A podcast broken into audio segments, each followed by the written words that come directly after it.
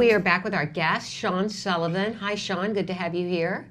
Hi, it's it's it's wonderful to be on. Well, it's great to have you here. Now, Sean, you are a motivational speaker and a child mentor for individuals with autism, and you are on the autism spectrum. That's correct. Right. So tell us about what being what kind of motivational speaking and how how you are a child mentor.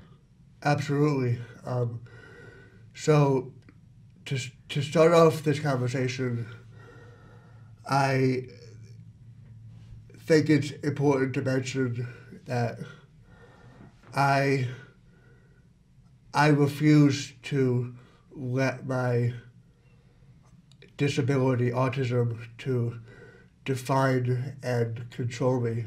Um, I control and define my disability. I control and define my life. Um, and with that said, um, that's the mentality that I have, and that's what I tell potential organizations that want to have me speak. Um, and that's what I usually, um, that's usually my, my sales pitch. Okay.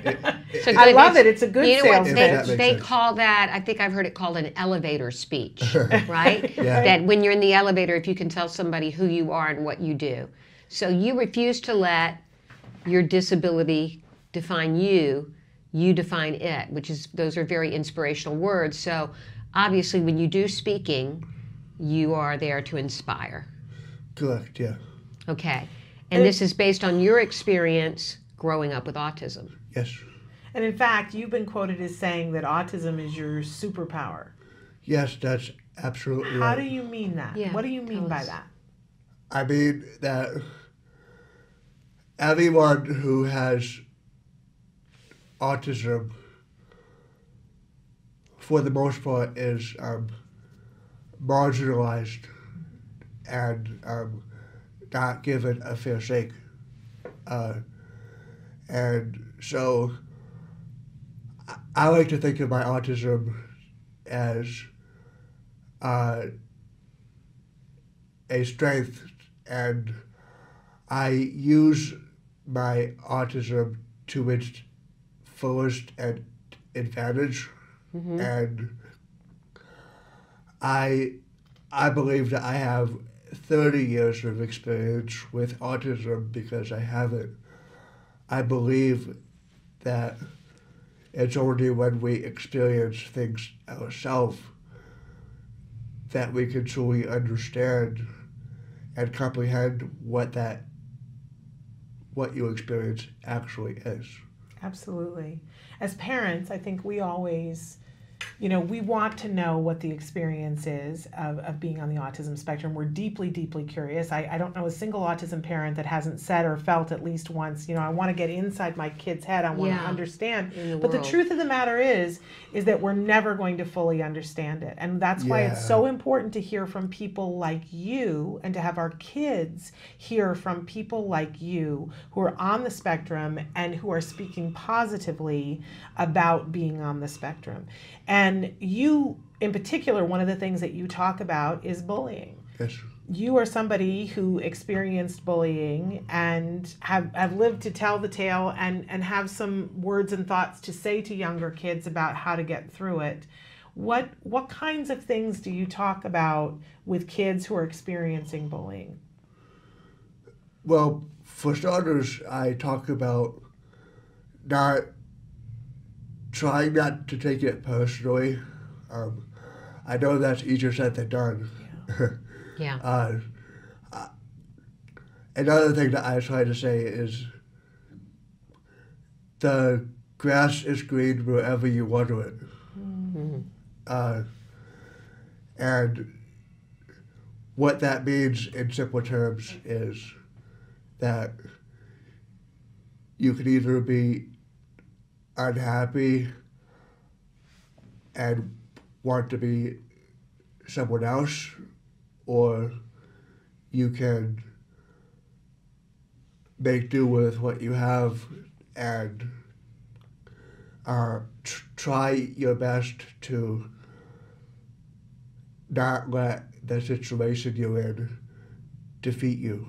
Uh, I like to think about it as never give up, never give in, and never surrender to difficult situations. Instead, make the difficult situations give up, give in, and surrender to you.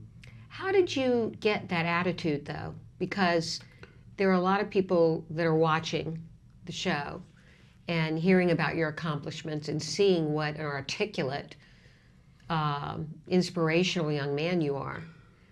How did you develop that attitude? Was it something your parents developed in you or you developed on your own? It it comes internally. Okay. inside. And at what point in your life did you start seeing? Because I- I know that you have said that with a lot of hellish hard work, sacrifice, and dedication, you were able to go from being low functioning. I mean, we should say that you yourself say you were low functioning, having tantrums, not being understood, had a hard time making friends. Now you have your own website. You're you've been a panelist, an autism self advocate at big disability conferences. You recently won a beautiful, beautiful trophy, uh, a self advocate award from the Regional Center of Orange County. How did this develop? How did you turn the corner, Sean? I I just got sick and tired of being helpless. I got sick and tired of being unhappy, and I um uh on I waited until New Year's to make a resolution, Okay. and Was this at a certain age or? It was about when I was sixteen to Okay. eighteen. Okay. and I just decided this can't go on. Um, Okay. I, but I must make a change, and so that that's exactly what I did. Okay. So you really just, this was something that happened to you internally. You made a decision emotionally and mentally that you were going to not be a victim anymore. Correct. Yeah. It's a very powerful message, and a message that you bring to people when you're speaking and when you're mentoring.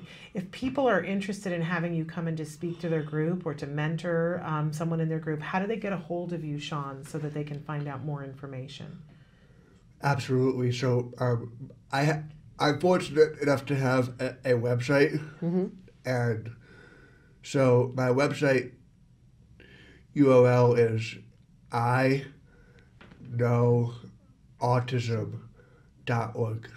A great, great website. Yeah. I know autism.org.